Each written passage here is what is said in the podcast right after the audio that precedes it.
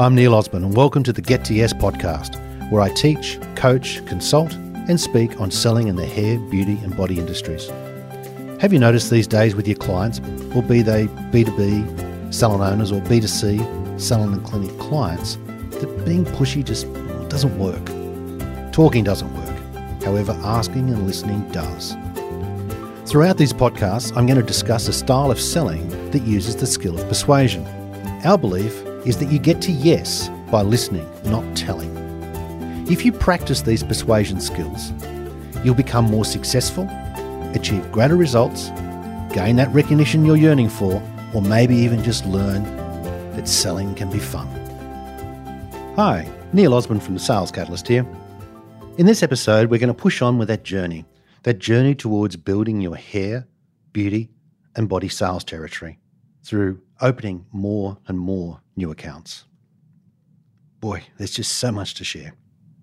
So, whether it be you're selling to beauty salons, skin clinics, or owners of hairdressing salons, we all need to think about sales growth through acquiring a regular flow of new clients.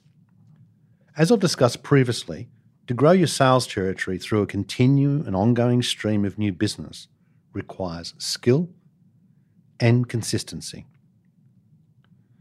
Our conversation piece today is what to do when a new account prospect goes quiet. Let's chat about an experience that we've all had at some point in our sales career. It happened to me last year. I was out on the road training a new BDM in the aesthetic industry. The day had been set up to prospect the lower northern beaches of Sydney. Jenny had done an excellent job in following the plan, researching and shortlisting a number of businesses in the Manly and Freshwater suburbs resulting in a well prepared and planned out day, mostly, though, of cold calls. I think we did about 12 to 15 cold calls that day and managed to stimulate some great interest from the carefully selected list of potential clients.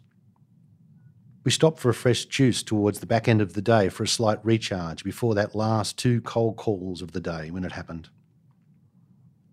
Here we were enjoying a fresh, chilled juice in the beachside suburb of Manly, my juice had a hint of chilies in it, so boy, I was really exposing myself to some stimulus, as I just had to get through those last two cold calls. Jenny was looking at her phone, as you do, scrolling through her emails, and she let out a sigh and her shoulders dropped. As a good sales coach, I said, well, What's happened? What's happened? She looked up, trying to pull herself together, obviously a little bit perturbed. Jenny went on to explain that about six or seven weeks ago, in the first week of last month, a lead had come through from her country territory. The prospective client had a large business and was wanting to upgrade some equipment and was interested in a new top of the line device, a rather expensive purchase, I might add. The initial phone conversation had been thorough, lasting over an hour, with the client answering all of Jenny's qualifying questions. Plus, the client was asking all the right questions as well. It became obvious that the client also knew her stuff, and they had quite a technical exchange, even down to the client asking how big the device was, obviously thinking through where it was going to go. Jenny had done the right thing, preparing a courteous email the following day, supported by a number of links to further technical information, including some financing options. The following week, the client had responded positively now divulging that her husband was a doctor and she would be buying the device in his name, and therefore finance would be assured and won't be a problem. Over the coming weeks, there'd been a few more email exchanges, always answering the emails within the same day, still very positive. One email even discussing specific delivery dates. In the meantime, Jenny had become quite excited, including this pending sale on her month's forward forecast. Her boss had noticed it and had genuinely reached out to acknowledge Jenny's efforts on the sale so far. As each week had passed, Jenny's percentage of certainty had increased on her pipeline reports. What was also exciting was that this will be the first sale of this new device in Australia and would attract a lot of attention across their internal network. Plus, to get that sale on top of what had already been a strong sales month, well, Jenny was in for a really sizable monthly commission payment. Between you and me, I think Jenny had already spent a large part of that pending commission. Anyway, then it happened, Jenny explained. Early last week, she'd received an email from the client.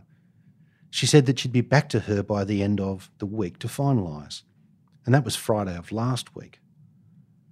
Today was Thursday, and next Monday was the last day of the month, the last day where Jenny could close the sale to secure her commissions and the recognition she so desperately wanted. I repeated my question What happened? Jenny looked up and responded, Well, since early last week, she's gone quiet. She hasn't answered my emails, which I must admit is unusual. I've called her mobile, no answer. I even texted her two days ago, and still no answer. I've only got two more days to go to close this deal, and I, well, I just don't know what to do. I'm feeling I'm starting to stalk her. That's definitely not how I've positioned myself. Jenny went on to explain that she feels that she built a great relationship and she didn't want to break that trust with the traditional end of month email. You know the one. You need to buy it now as I can't hold that price after the end of this month. Well, Jenny had really bought into this client, however, was now in a really dangerous position. Apply sales pressure and hope for a possible win? Hmm. Maybe there was a real problem, and that sort of sales pressure may prevent Jenny from coming back to that favourable price next month and therefore losing the deal altogether. Jenny was genuinely feeling uncomfortable on this deal. She looked at me and she asked, What should I do? We discussed our options and we considered a number of approaches. And then we settled on a two step approach. The first was to craft a short, polite email asking if the client still wanted to pursue the delivery date mentioned in the last email. Then we agreed. If there was no response to that, we would then resort to Plan B.